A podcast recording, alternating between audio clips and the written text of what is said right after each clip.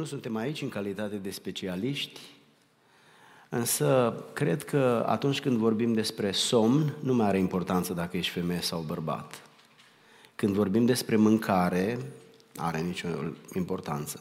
Când vorbim despre nevoia de a bea apă, nu are nicio importanță.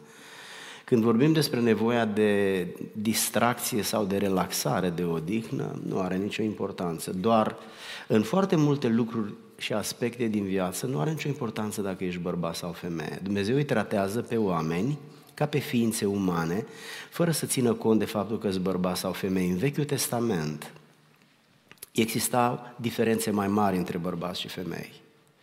Vechiul Testament este istoria unui popor, este istoria unui popor de sclavi.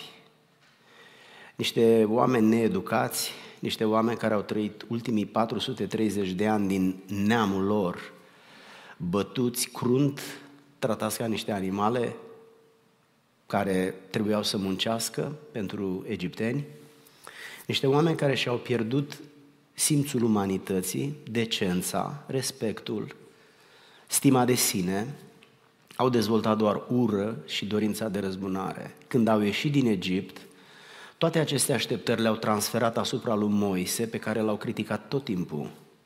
Și ceea ce mi se pare extrem de dureros este că cel mai blând om de pe pământ a murit datorită nervilor, datorită mâniei. Și cel mai bun domn din generația lor a murit din cauza celor mai răi oameni din generația lor. Uh, astăzi fiind cu dumneavoastră aici,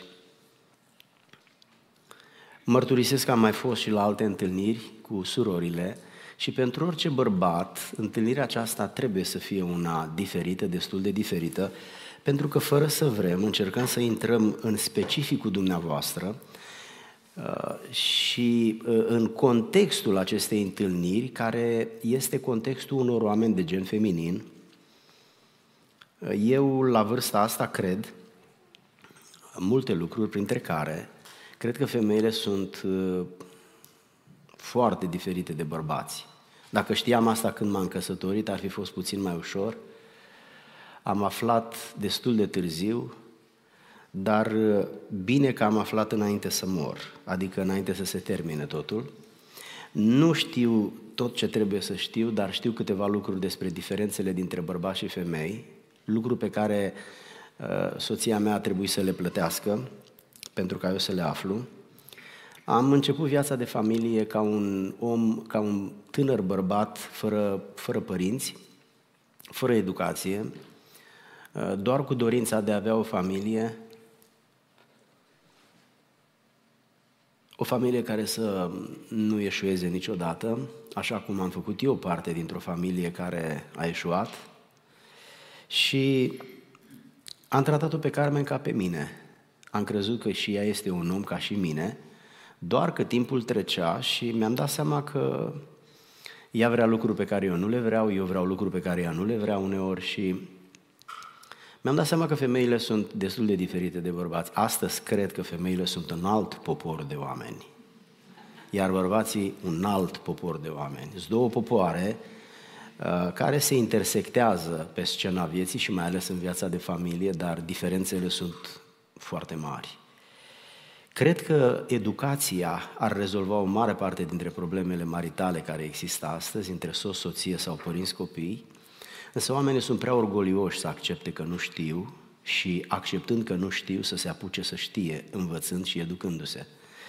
Așa se face că viața de familie e singurul domeniu în care noi nu ne pregătim deloc. Ne naștem și devenim capabili, dăm buzna în viața de familie și noi, în ascuns, experimentăm tot felul de dureri, tot felul de neîmpliniri, de așteptări înșelate, Uh, și spunem că așa este viața, dar viața este în mare măsură așa cum o facem noi. Nu vreau să filozofez. Femeia la adăpostul aripilor divine sau la adăpostul aripilor lui Dumnezeu. Tema aceasta conține vulnerabilitate, ascunde fragilitate, exact problema specificului dumneavoastră de femei. Sunteți niște oameni de fel feminin, de gen feminin. Și astăzi aș vrea să împărtășesc cu dumneavoastră faptul că noi oamenii Suntem ființe sociale și influențabile, însă trei influențe în viața noastră sunt absolut fundamentale și ele marchează și influențează masiv viața noastră. Prima influență este părin- influența părinților prin educație. Noi suntem ceea ce ne-au făcut cei doi oameni care ne-au dat viață, mama și tata, mai ales mama. Această influență poate fi bună sau altfel, dar părinții nu-s vinovați, indiferent cum este această influență, pentru că întotdeauna ei fac tot ce știu și tot ce pot. Meritul lor fundamental este că ne-au adus pe lume. Dacă ei n-ar fi existat, noi nu eram aici. Uh, să manifestăm reproșuri și frustrare la adresa părinților este o dovadă de lipsă de omenie. De aceea cred că atunci când noi suntem părinți, îi înțelegem mai bine pe părinții noștri. Purtăm cu noi acest vis al excelenței pe care îl pierdem atunci când noi înșine intrăm în rolul celor care trebuie să ofere. Când privim la ce alții ne-au făcut, le imputăm o grămadă de lucruri. Când privim la ce noi am făcut altora, găsim o grămadă de justificări. Omul întotdeauna și-a apărarea, pentru că de fapt eu sunt singura ființă care mi-o apărarea întotdeauna. O al doua influență pe care o experimentăm în viață pe lângă părinți prin educație este influența Mântuitorului prin mântuire, influența lui Dumnezeu prin mântuire. Persoanele care se convertesc experimentează o altă fază a influenței când întâlnindu-se cu Dumnezeu în mod intenționat, în mod conștient, personal, se așează sub autoritatea lui Dumnezeu și ei acceptă autoritatea lui Dumnezeu cu supunere, ba chiar cu bucurie, înțelegând că acesta este drumul spre cer. Această nouă influență ne afectează pozitiv viața în măsura în care noi ne putem smeri predând conducerea existenței noastre lui Dumnezeu, prin Duhul Sfânt, prin Scriptură. A treia influență, a treia mare influență care se manifestă asupra omului în viața biologică este influența tovarășului de viață prin căsătorie. Părinții prin educație, Dumnezeu prin mântuire și partenerul prin căsătorie.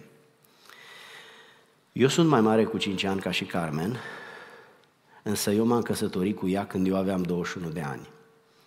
Așa se face că ea nu avea dreptul să se căsătorească la vârsta aia, a fost nevoie de consimțământul mamei ei. Ne-am căsătorit datorită unei circumstanțe care ne-a făcut să ne grăbim căsătorindu-ne, ori să ne despărțim pentru întotdeauna. Am ales să alegem prima variantă și atunci și acum pare mai plauzibilă. Uh, fiind împreună de aproximativ 40 de ani, puțin trecut de 40 de ani, am învățat împreună foarte multe lucruri. Dincolo de lucrurile pe care în mod specific le-am învățat fiecare personal, am învățat împreună o grămadă de lucruri. Și de cele mai multe ori le-am învățat din crizele vieții. Să știți că normalul vieții este doar momente de recreație. Crizele vieții sunt momentele în care învățăm. Omul nu face niciodată schimbări în starea de normalitate a existenței lui, ci doar în momentele de criză. Noi oamenii, în general, fugim de crizele vieții pentru că ele creează disconfort. Dar ele sunt singurele momente în care noi putem face schimbări. Când ceva ne scoate din confort, din normalitate, atunci noi intrăm într-o stare de conservare, într-o stare de protecție a noastră înșine și experiența aceea se constituie într-o lecție de viață care ne predispune să facem schimbări. Deși ele sunt neplăcute, crizele în sine, ele sunt singurul context, singurul mediu în care noi facem schimbări reale și de obicei pozitive. Biblia vorbește despre 93 de persoane de gen feminin. 93. Patru, la 49 dintre ele le spune numele, la restul sunt anonime.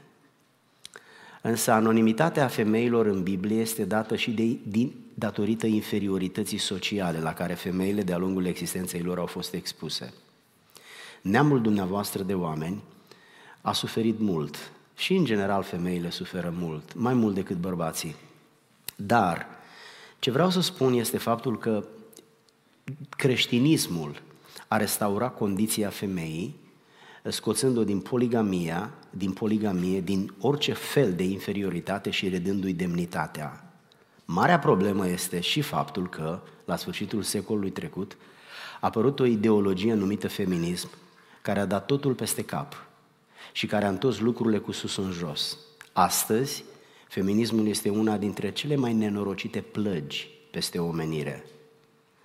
În primul rând, ea contestă existența bărbaților. Ea contestă menirea lor, conducerea lor. Ea contestă viața în sine. Feminitatea este o binecuvântare, feminismul este un blestem. Nu vreau să intru în detalii, vreau să numai să vă spun că noi știm. Și dumneavoastră nu trebuie să auziți aceste cuvinte, că nu faceți parte din sorgintea feministă, dar vreau doar să spun că trăim o ideologie uh, sau trăim sub imperiul unei ideolo- mai multor ideologii, iar una dintre ele este ideologia feministă. Uh, ea a pornit cu bune intenții, a avut intenția să restaureze condiția femeii, punând-o într-o stare de egalitate cu bărbatul, pentru că amândoi sunt la fel de oameni. Dar intenția din spate nu a fost aceasta. A fost doar în mintea femeilor sincere, însă ele au fost depășite de intenția din spate care de altfel conduce lumea. Ce se vrea astăzi? Să nu mai existe familie, pentru că familia este contextul care expune sau care oferă relații autentice. Fără relații, noi suntem niște victime care putem fi ușor exploatați și manipulați, folosiți. Familia și biserica, alături de cultură, sunt cele trei elemente care dau demnitate omului și care îi dau stabilitate. Când pe om îl scoți din aceste trei entități, omul este extrem de fragil.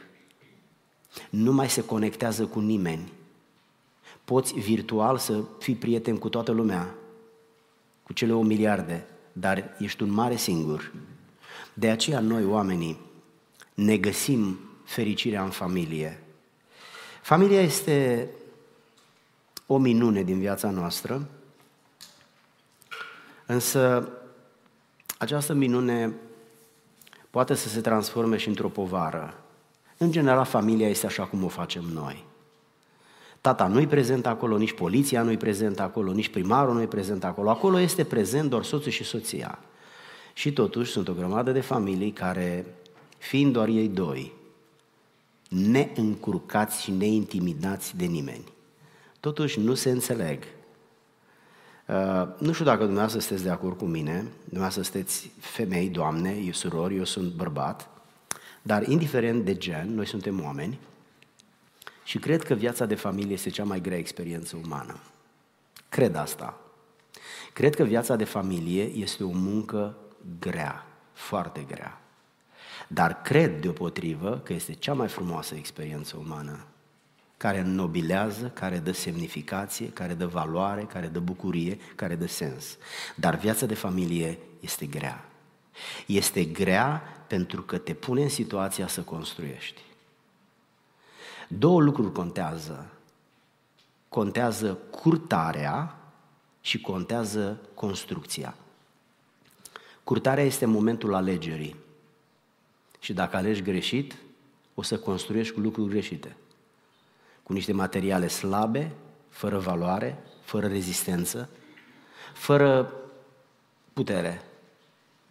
Atunci când construiești o familie, nu poți construi decât cu persoana pe care ai ales-o, pe care ai curtat-o sau pe care ai acceptat-o să te curteze. De aceea, curtarea hotărăște ce fel de construcție vei face. Asta nu putem spune fiicelor noastre sau fiilor noștri, pentru că ei s-au născut deștepți. Așa cum și noi pentru părinții noștri ne-am născut deștepți.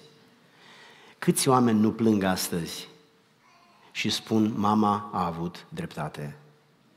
Noi avem impresia că fetele sunt așa cum par, ca și băieții, dar nu e adevărat, fetele nu sunt cum par și nici băieții nu sunt cum par. Fiecare pare cum se așteaptă celălalt pentru ca să-și poată rezolva problema. Dar după ce intrăm în căsătorie și trece luna de miere, că cât de necinstit e fenomenul ăsta, dintr-o viață o lună e de miere și restul de ce e? Păi oricum de miere nu-i. Că dacă era de miere, atunci spuneam că e mai lungă luna. Dar nu e mai lungă luna. De fapt, la vârsta aceasta noi toți știm că îndrăgostirea nu este dragoste. Dacă știam asta, ajungeam mare. Dar n-am știut, așa că am rămas mic. Îndrăgostirea nu este dragoste. Îndrăgostirea este o acțiune hormonală, este inconștientă și este involuntară. Ne trezim atrași irezistibil de o persoană de gen opus și devenim foarte vulnerabilă pentru persoana aceea. Asta este însă o acțiune hormonală care ne împinge în perpetuarea speciei. Asta trece. Știința spune, neuropsihologia spune că la maxim, maxim, maxim, maxim 2 ani, hormonul ăsta se întoarce acasă. E ca și creșterea. Creștem, dar pe la 21 de ani plus minus, hormonul de creștere se întoarce acasă, că altfel spargem tavanul la biserică, nu ne mai oprim, ne facem cât un pom.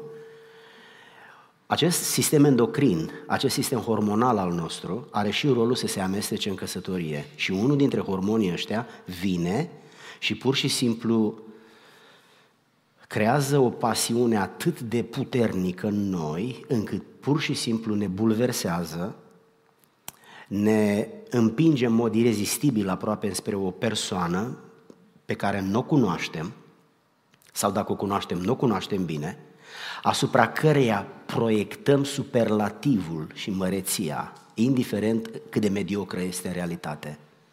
Și dacă vin părinții cu intenția să ne tempereze, aduceți-vă aminte de celebrele cupluri care Romeo și Julieta, să nu mai vorbesc de, de alți mici Romeo și Julieta. Persoane care au crezut că hormonul ăsta îi va însoți toată viața și așa vom sta cu stomacul plin de fluturi de nici mâncare nu mai încape în el.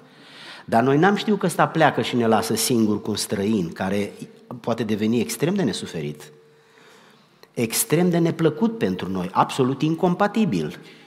Și te trezești că un certificat de căsătorie te-a pus în brațele unui om care nu vrea să te țină în brațe. Și de aici începe bucuria, fără bucurie. Și întrebăm pastorii ce să facem și îi spun, nu știu, construiești cu ce ai cumpărat, cu ce ai curtat. Păi materialele astea nu rezistă, matalele ai cumpărat, trebuie să te gândești de două ori. Și nimeni nu poate să repare ce am stricat noi. Nu vreau să viu pesimist și nu vreau să vă stric sărbătoarea, dar ceea ce spun este o parte a realității. Este partea dureroasă și nemiloasă. În calitate de păstor, cunosc o mulțime de situații care nu mai pot fi reparate decât prin a răbda și prin a suferi. Trăim atât de puțin și mi se pare așa de nedrept și puținul ăla să fie înlăcrimat. Doar pentru faptul că ne-am apucat să facem ce nu știm. Și datorită părerii înalte despre noi, am crezut că știm ce facem. Ne-am luptat cu mama și am pus-o jos. Lui tata i-am pus mâna la gură și am spus, de voi mă despart, dar de el sau de ea, nu. Și așa am făcut. Însă după aceea ne dăm seama că persoana aceea nu este ceea ce căutăm. Luna de miere este un timp în care se satisface curiozitatea intimității. Și apoi apare rutina, apare saturația, apare plictiseala și uneori ne surprindem soțul că s-ar putea să se uite după altcineva. Cel puțin așa de că toți suntem pe stradă. Cine poate să înțeleagă inima unei femei? Oricum un bărbat nu. Toate cărțile pe care eu le-am citit de la filozofii clasici până astăzi, toți spun că este imposibil să înțelegi o femeie. Noi bărbații gândim cu partea stângă a creierului, acolo unde sunt uh, centri de logică și de orientare în spațiu, și femeile gândesc în mod deosebit cu partea dreaptă, acolo unde sunt centri afectivi. Dar dumnealor sunt distributive și au și un mic pod care face legătura între cele două emisfere ale creierului, numit corpul calos, și asta le face pe ele să fie distributive, adică ele își pot distribui atenția împărțind-o 50% pentru ceva, 10% pentru ceva, însă un bărbat poate face un singur lucru odată, el nu-i distributiv. De aceea, când face un lucru, să știți că n-aude. Îi spun lui Carmen chestia asta de vreo 40 de ani și ea știe ce îi spun, mereu îmi spune știu, dar eu am impresia că ar trebui să știe un pic mai bine. Bărbații sunt niște ființe diferite de dumneavoastră. Uh, simt că vă ofensez dacă v-aș da exemplu cu mașini sau cu altceva. Bărbaților le prinde bine treaba asta, dar nu-mi permis să fac asta cu dumneavoastră. Vreau doar să vă spun că nimeni care intră în căsătorie nu e rău intenționat. Poate că sunt câteva cazuri patologice, dar în general noi toți intrăm în căsătorie crezând că am pus mâna pe cine trebuie. Și câtă suferință la mulți dintre cei care au crezut că, iar credința lor se dovedește a fi greșită. Ce mai poate să facă cineva când a ales greșit? Vreți să mă credeți că răspunsul este unul dureros? Nimic. Poate să rabde, poate să se roage, poate să postească, pentru că unul dintre cele mai dureroase experiențe ale vieții noastre este că nu putem să schimbăm nimic din viața partenerului nostru. Cine crede că își poate schimba partenerul este bebelaș și nu știe nimic. Cine a trecut prin viață știe că nu poți să schimbi nimic din partener. Poți să-l cicălești, poți să-i faci viața un chin, poți să iei telefonul, cheile de la mașină, portofelul, credit cardul, poți să-l ba sau să te bată, poți să faci ce vrei, dar nu poți să-l obligi pe cineva să se schimbe. Dacă el nu vrea să se schimbe, nu se va schimba. După cum dumneata, dacă nu vrei să te schimbi, nu te va schimba nimeni. Nimeni nu se schimbă împotriva voinței lui. Recomandarea mea pentru fete este să ia pe unul schimbat, gata. Dar multe fete se grăbesc și în lipsă de nimic găsește unul neschimbat și știind că a reușit cu mama și cu tata să așa, crede că va reuși și cu dumnealui. Prima femeie, imaginați-vă că a trăit un șir de drame. Femeia ideală, Eva, ea a fost izgonită din Eden. Ea a trăit rușinea asta să fie scoasă afară. Doamnă, poftește, afară.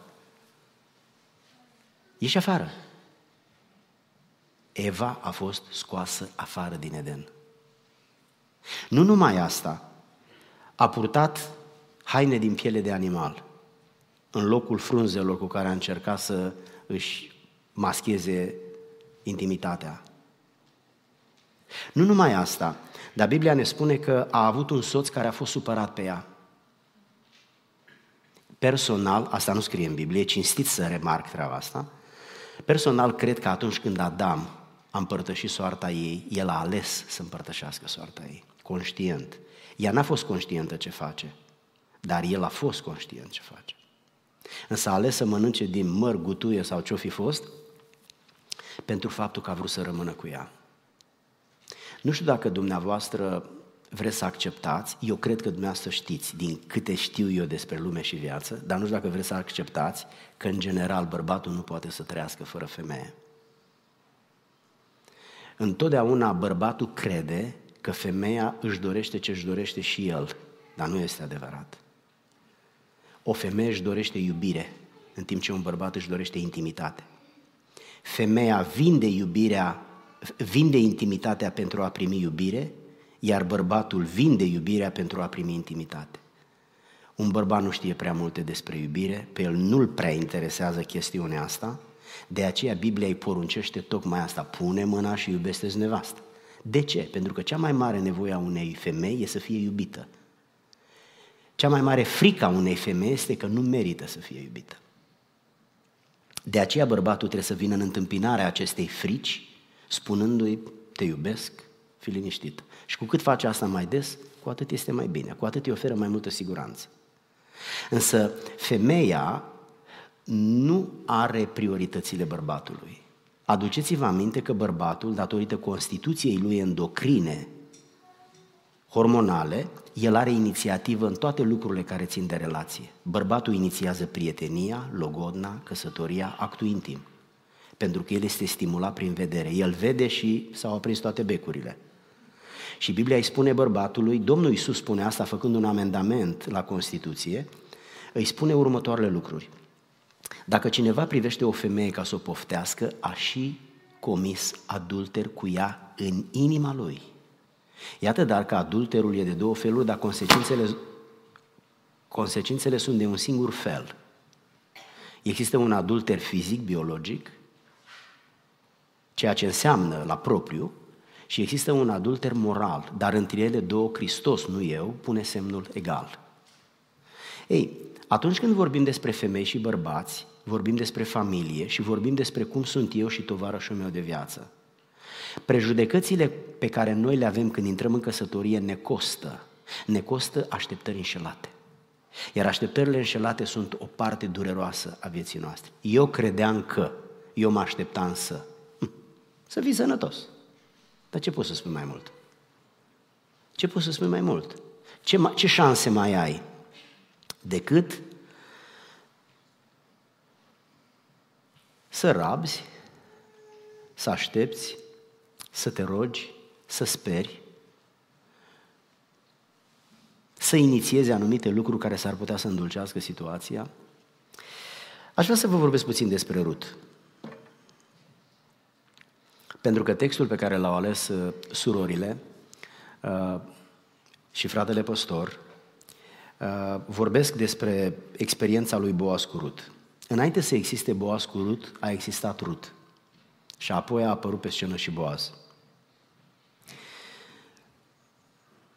Am auzit destul de bine despre viziunea pe care biserica dumneavoastră o are cu departamentul de femei și mă mănâncă, mă mănâncă limba, iertați-mi expresia, să spun ceea ce gândesc, însă pe dumneavoastră nu vă interesează ce gândesc eu.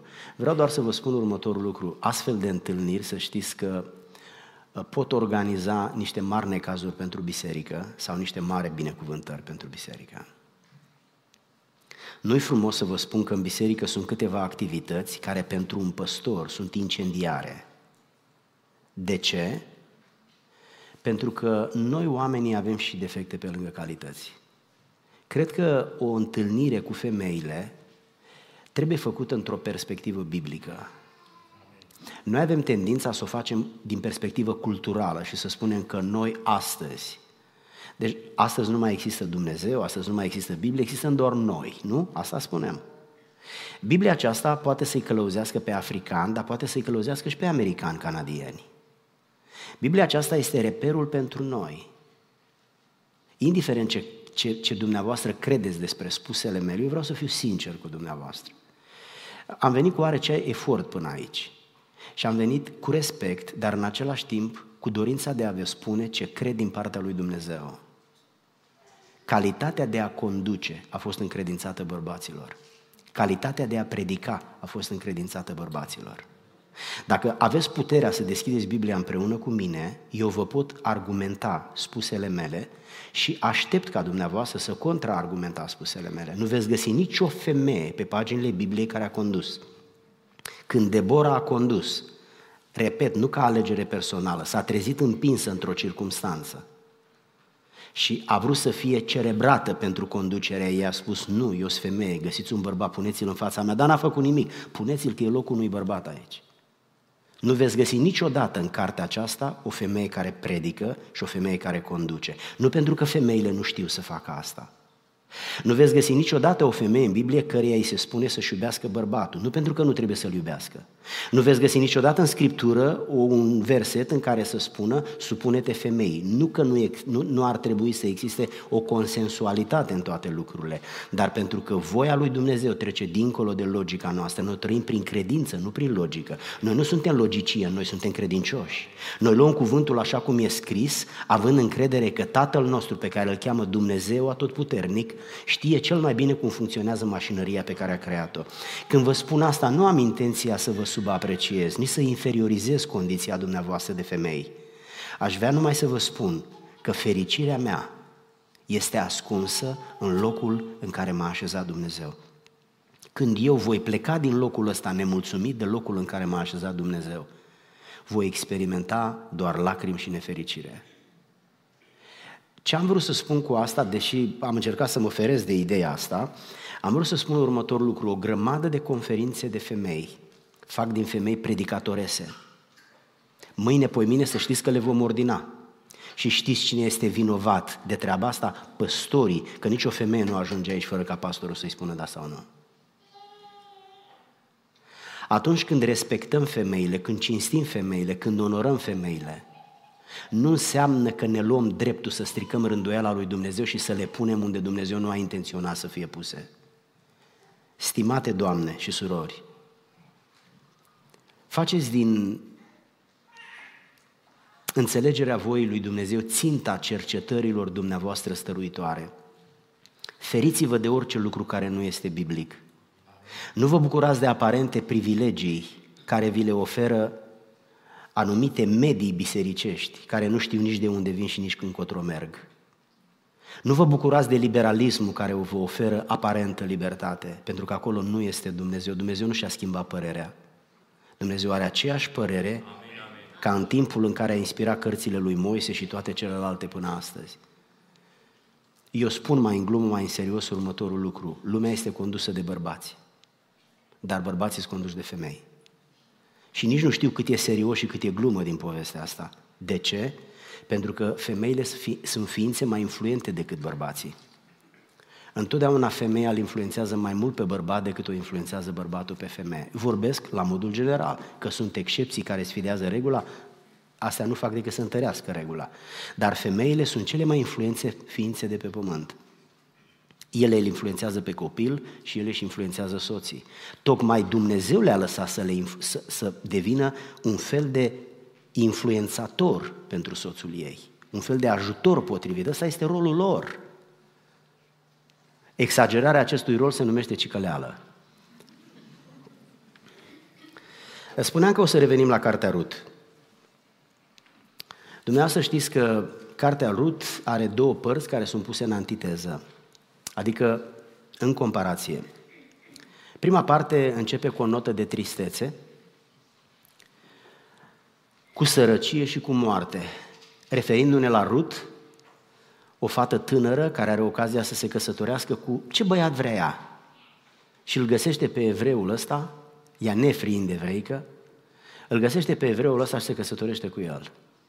Este bucuroasă, îl iubește, îl admiră, îl stimează, dar el moare. Și odată cu el și speranța ei. O femeie singură. Am fost în Africa și poate că și dumneavoastră știți cele mai multe dintre dumneavoastră, condiția femeilor africane care sunt necăsătorite sau care sunt schimbate cu femeile mai tinere care primenesc haremul bărbaților, de exemplu, în Mozambic, o tânără de 12 ani poate fi vândută cam pentru 50 de dolari, cam ăsta e prețul, iar cea mai bătrână, poate cu cicatrice, cu anumite incapacități, este scoasă în, în stradă și singura ei oportunitate, singura ei alternativă este să devină prostituată. Cam așa se întâmplă cu toate femeile în condiția asta în societățile de acolo. Ei bine, imaginați-vă femeia asta care a trăit cu câteva sute de ani înainte de Domnul Isus, într-o cultură diferită de a noastră, fără sisteme sociale care să poartă de grijă văduvelor, femeilor cu incapacități și cu tot felul de experiențe sau probleme complicate, că se trezește singură lângă o soacră care era din, altă, din alt popor și consoarta ei care experimentează aceeași tragedie pleacă, pur și simplu se duce la maică sa și la taică de unde a venit. Însă ea are o opinie diferită. Ea spune, mamă soacră, eu vreau să rămân cu tine. Femeia asta își dă seama că ea nu e o alternativă pentru nora ei și îi spune, mă, fată, tu ești tânără, tu trebuie să te căsătorești, du-te la părinții tăi, liniștește-te, așteaptă să-ți treacă amărăciunea și tu ești tânără, tu o să te recăsătorești. Însă femeia asta tânără e hotărâtă și spune, nu, eu merg cu tine. Zis și făcut. Nu să știți că ea se căsătorește cu Boaz, iar ei devin parte din linia genealogică a Domnului Isus Hristos. O femeie fără viitor, a ajuns între primele câteva femei dintre toate femeile care au trăit vreodată pe fața Pământului. Astăzi se estimează că au trăit în jur de 115 miliarde de oameni pe fața Pământului. Iar Rut este una dintre cele câteva femei care fac parte din spița de neam a Mântuitorului.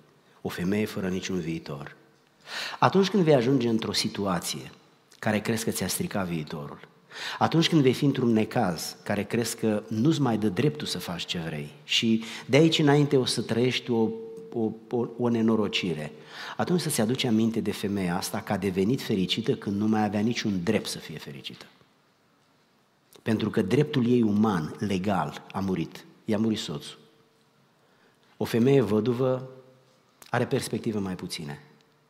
Hai să ne uităm un pic la ea. Felul în care ea a depășit criza în care a intrat, împinsă de o circumstanță nefericită a vieții, se constituie într-o lecție de viață pentru noi. Și nu neapărat doar în probleme de moarte, ci în probleme de orice problemă. Uh, tema acestei cărți, care poartă numele lui Rut, este următoarea. Dincolo de suferință există bucurie. Dincolo de eșec există bucurie. Dincolo de frângere și de nenorocire există bucurie. Trebuie doar să ai răbdare și să speri. Dumnezeu vindecă rănile noastre. El are aripi care o crotesc, dar El are timpul Lui, nu timpul nostru. Încrederea pe care o avem în El se manifestă prin răbdare și speranță. Dacă nu avem răbdare, atunci ne predispunem la o suferință și mai mare. Priviți, vă rog, ce s-a întâmplat. Tragedia se întâmplă în Moab. Cei trei bărbați, tatăl și fii mor și rămân trei femei văduve. O soacră și două nurori. Una dintre nurori, așa cum știți și eu remarcam deja, se lipește de soacra ei, se întorc amândouă în țară, o țară care experimentase foametea, drept pentru care ele plec, ei plecaseră din țară mai devreme. După cum noi am plecat din România, nu am plecat neapărat doar de foamete. Acum nu intrăm în detalii. E bine, dacă ne uităm la femeia aceasta, înțelegem câteva lucruri care sunt esențiale. Primul dintre ele, Rut este imaginea emigrantului care se încrede în Dumnezeu. Ea emigrează în Israel alt popor, alte legi, altă religie, altă limbă. Totul era diferit. Și ea emigrează în Israel în calitate de emigrant. Dar în timp ce face lucrul acesta, se încrede în Dumnezeu. Carac- caracterul lui Rut a fost mai mare decât Caracterul lui Rut a fost mai mare decât încercarea ei. Ori de câte ori caracterul pe care îl ai va fi mai mic decât încercarea, atunci încercarea va deveni mai mare și mai lungă. Cel mai, cel mai mare tezaur pe care un om îl are în viață este caracterul. Noi trebuie să ne dezvoltăm caracterul în fiecare zi. În general, bărbații vor bani și putere. Femeile vor frumusețe și siguranță. Ascultați-mă, surorilor, trebuie neapărat să ne dezvoltăm caracterul. Trebuie neapărat să ne luptăm cu noi și cu tendințele și slăbiciunile noastre. Trebuie neapărat să ne dezbrăcăm de aerele de prințesă sau de prinț. Trebuie neapărat să nu mai fim mofturoși ca niște copii. Trebuie neapărat să intrăm în zona excelenței lui Dumnezeu. Și trebuie neapărat să atingem măreția prezenței sale. Dacă nu ne dezvoltăm caracterul și suntem niște ființe capricioase, mofturoase, supărăcioase, invidioase, arțăgoase, bârfitoare, sau nu, mă, nu spun bârfitoare referindu-mă la, la femei, bârfitor, la modul general, atunci, în momentele de criză, lipsa caracterului va deveni evidentă. Cel mai mare necaz este că ne vom crea un cerc de oameni care, ne asea, care se, se aseamănă cu noi, că cine se potrivește se adună. Trebuie neapărat să ne dezvoltăm caracterul. Femeia asta a biruit prin caracter, nu prin altceva. Știu eleganța, frumusețea, noblețea, feminitatea, înțeleg. Siguranța, toate le înțelegem. Dar caracterul este ceva ce îl produci cu mâinile tale. Spuneam de dimineață bărbaților, de fapt nu le spuneam, le aminteam bărbaților de dimineață, după cum acum vă amintesc dumneavoastră, că personalitatea unui individ numit om, indiferent că e bărbat sau femeie, e compusă din trei elemente, temperament, caracter și aptitudini. Aptitudinile sunt înclinații naturale spre sport, artă și așa mai departe, în funcție de genele pe care le avem. Temperamentul este neschimbabil pentru că este viteza de reacție a sistemului nervos. Este bagajul genetic cu care ne naștem. O, o mână de boabe de la bunica, o mână de boabe de la bunicul, că mai întâi se mână cu bunicii și apoi cu părinții. Caracterul este suma obiceiurilor pe care ni le formăm în mod intenționat prin repetiție.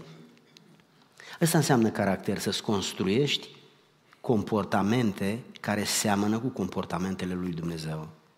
Cum a fost Isus? Adevărul este că noi gândim într-un fel la adunare și într-un alt fel când ieșim din adunare și asta este în paguba noastră. Noi trebuie să fim realiști cu viața noastră și să ne cultivăm caracterul. Uitați-vă la femeia asta, o femeie tânără, o femeie văduvă și o femeie care își permite să experimenteze emigrația Biblia nu spune de ce a făcut ea alegerile astea. Probabil că unele au fost inconștiente. Dar această femeie a dovedit o loialitate față de soacra ei ieșită din comun. De ce astăzi nu se înțelege soacra cu nora? Sigur că în lume este destul de comun lucrul ăsta și în biserică este destul de, sunt rare situațiile astea, dar e proverbial e proverbial adversitatea dintre soacră și noră. De ce? Pentru că ele sunt două femei pe un bărbat. Una în calitate de mamă, iar alta în calitate de soție. Una fosta, mama, care trebuie să rămână în spate, de fapt nu în spate, trebuie să rămână într-o parte, și alta, actuala, căreia soacra trebuie să-i dea prioritate. Aduceți-vă aminte că porunca fundamentală a lui Dumnezeu în perspectiva căsătoriei este următoarea. Bărbatul trebuie să lase. Pe cine? Pe părinți. Să-i lase. Trebuie să-i lase. Când mama nu-l lasă, înseamnă că ea știe că e imatur, că nu e în stare să stea căsătorit și atunci stă pe lângă el să-l vorba lui bunica, să-l subțină. Oameni dragi, noi avem 20 de ani la dispoziție să-l creștem pe dumnealui și pe dumnea ei și apoi să-i lăsăm drept în pace să se căsătorească. Că noi știm cât de complicat e să se bage altul peste tine să-ți dirigeze viața. Avem dreptul să ne căsătorim și avem dreptul să ne construim o familie așa cum credem noi, fără dacă e nevoie de ajutor, noi chemăm ajutorul, dar să stea ajutorul la ușă și să nu poți să răsufli de el, asta nu ajută pe nimeni, nici pe ajutor și nici pe noi. Femeia aceasta emigrează într-o condiție de inferioritate, într-o condiție de dificultate și Scriptura ne spune că în primul rând a fost o femeie miloasă. Mila este un apanaj al femeilor. Bărbații sunt mai puțin miloși, sunt mai duri, mai robotici, mai tehnici, o, așa mai înspăimântători, dar femeile sunt miloase. Am uitat să vă spun un lucru foarte interesant. I l-am spus lui Carmen, am mai spus și altora. E ceva ce mi se întâmplă și e ceva ce n-am ales. Pur și simplu mi se întâmplă. În ultimii ani, stând lângă Carmen 40 de ani și în biserică stând, sigur, într-un număr mare de femei, că așa sunt în biserică multe femei, am dezvoltat o mare admirație pentru mame. O foarte mare admirație pentru mame. Și astăzi pot să spun că mamele sunt un fel de îngeri mai mici. Deci sunt capabile de atâta dedicare, consacrare, angajament, efort, neoboseală, încât pur și simplu o parte dintre asta e exagerat. Când un bărbat se uită, spune, am sorry, dar exagerezi. De o mie de ori am spus lui Carmen treaba asta într-o zi. Exagerează, lasă-l fată în pace. Adică face o mâncare într-o oală deasupra genunchiului meu și mă trimite pe mine să le duc mâncare acasă la copiii mei. Păi da, are 30 și ceva de ani, are trei copii, mă pune pe mine cu oala, trebuie să merg în ce cu mașina, să nu se răstoarne, pune-i folie, aranjează-o. Ce înseamnă asta? Nu, dui, dui, dui, dui, dar de ce să-i duc? Dui, dui, dui, dui, fără explicație, dui. Cine poate să înțeleagă gestul ăsta? Eu nu-l înțeleg. Mie mi se pare ne... În sfârșit, mi se pare. Mamele sunt greu de înțeles, pentru că dragostea lor se risipește. Nu are nicio importanță dacă au timp să doarmă sau nu, dacă au timp să se refacă sau nu, dacă au bani sau nu, dacă le doare ceva sau nu. Văd mame cu incapacități, care pur și simplu sar într-un picior dintr-un loc în altul să-și ajute copiii. Și copiii nu le înțeleg până când ele mor. Știți când devine o mamă valoroasă? După ce moare. Din nefericire, după ce moare. Plânse, vaete și regrete. De ce nu i-ai dat asta când putea să le vadă și să se bucure? Să aibă sentimentul că s-a meritat să facă atâta efort. Suntem niște oameni așa de complicați și de întârziați în ceea ce facem. Întotdeauna facem împinși de necaz, nu ca o alegere a înțelepciunii dată de Dumnezeu. Femeia asta a fost o femeie miloasă și ea s-a, s-a purtat cu Naomi. Imaginați-vă că femeia asta și-a pierdut. Rut a pierdut un, un bărbat, Naomi a pierdut un bărbat și doi copii. Cine a pierdut mai mult? Sigur că nu era treaba ei să o, compa- să o compasioneze pe Naomi, dar ea a rămas lângă soacra ei. Părerea mea este că a rămas ca să o susțină și ca amândouă, fiind în aceeași condiție de văduve, le va fi mai ușor. Mila acestei femei este contagioasă. Să iubești în maniera asta o soacră, orice băiat ar trebui să-și găsească o asemenea fată. Dacă fiecare bărbat și-ar găsi o asemenea fată, toți bărbații ar fi miniștri. Ar ajunge mari și ar fi fericiți. Naomi, știți ce a spus? Mâna Domnului s-a întins împotriva mea. Nu mai ziceți Naomi, adică plăcută. Ziceți Mara, adică amărăciune, pentru că Dumnezeu m-a umplut de amărăciune. Această nora ei, când a auzit ce spune femeia asta, pur și simplu a spus, o să stau cu tine. Și asta a făcut până când ea a murit. Trăim într-un, într-un timp al istoriei în care mândria, aroganța, opulența, pur și simplu ne fac niște mici roboți indiferenți, nepăsători. Uitați-vă la femeia asta. În familie este necesară mila, pentru că dreptatea nu ajută. Dreptatea încordează relațiile și produce ceartă, deși dreptatea este necesară, dar în familie nu poți să ai și dreptate și pace. Trebuie să-ți alegi pe una dintre ele și la cealaltă să fii pregătit să renunți. Eu am fost un mic, ser- un mic sergent, un mic caporal când ne-am căsătorit, așa mai militaros, și am fost foarte preocupat de dreptate. M-am culcat supărat cu Carmen de o grămadă de ori. În general, bărbații când se supără, să știți că au doar două metode. Numai atât au, atât, zero. După aceea nu mai au nimic. Numai două metode au. Prima este să se închidă în ei. Se închid în ei și nu mai zic nimic. Un bărbat se poate închide în ei, în el, pentru că datorită constituției lui neuropsihice, el se poate ascunde în el. Adică un bărbat are o cutie cu nimic în care se ascunde, femeile nu au asta. Lăsați-mă într-un minut să vă spun. Eu știu că știți, dar lăsați-mă să repet. Vorbim de șifonier, dar nu vorbim de șifonier, că aici există closet. Vorbim de closet, ok. Imaginați-vă un closet. Imaginați-vă un closet care, atunci când îl deschideți, are sertare, multe sertare, așa, sertare. Are 10, 10, 10, 10, să zicem. Și în fiecare sert, pe fiecare sertare lipită o etichetă. Uh, nu știu ce, nu știu ce, nu știu ce, nu știu ce. Asta este mintea unui bărbat. Încă un amănunt ca să ieșim din clozetul bărbaților. Regula în clozetul ăsta este că nu poți să tragi decât un sertar. Dacă vrei să tragi altul, trebuie să-l închizi pe ăsta. Două sertare nu poți să tragi niciodată. Sunt și corpuri de mobil în realitate. Dacă vă la Ikea, sunt niște dulapuri unde, ca să-l deschizi pe ăla, trebuie să-l închizi pe celălalt. Unu, frate, că ți ajunge. Ăsta este clozetul bărbaților. Un singur dulap, un singur sertar afară. Câte sertare are? Multe. Ordonate, nu așa. Îl închidem. Aici, sertarul Doamnei. Îl deschidem, nici urmă de sertar. Dar ce este? Nimic. O gaură, o, un, un, un, un spațiu, gol, gol, gol, gol, gol.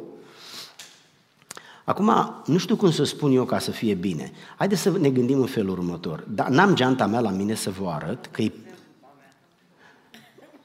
Fii liniștită. Mulțumesc frumos. nu mă pune acum să spun ce nu vreau să spun. Încercați un pic să, să, să fiți cu mine. Eu am o geantă, ca toți bărbații, am o geantă cu care mă duc la biserică tot un buzunar este, de sus până jos, tot buzunărele. Buzu...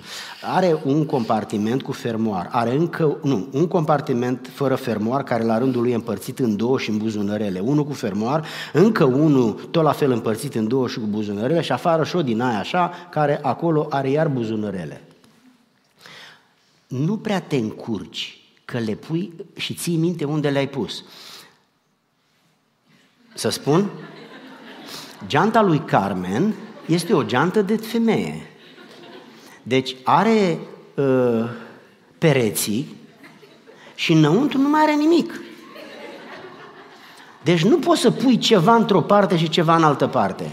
Deci ea când își caută telefonul, nu poate să deschidă un buzunar anume și să scoată telefonul de acolo. Ea bagă mâna și nu e aici. Bagă mâna în partea cealaltă și nu e nici acolo. El sună de aici, de undeva, dar în mod specific nu l-a găsit. Și face așa, și face așa, și face așa, și până la urmă dă de el. E bine, credeți-mă, vă rog frumos, nu-i voie să vorbești, eu nu te-am întrerupt. Ex, exact, exact așa este cu structura constituțională a unei doamne. O femeie, din punct de vedere neuropsihic, toate le are într-un spațiu și absolut toate lucrurile sunt acolo prezente. Nu e nimic în trecut, toate sunt într-un permanent prezent. De aceea femeile sunt istorice. Una dintre marile nemulțumiri ale soților este următoarea. Bă, frate, am avut un conflict.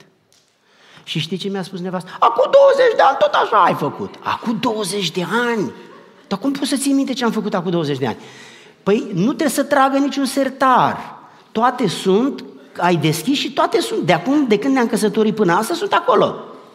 Toate sunt acolo. La bărbați nu tragi un sertar, e sertarul cu familie.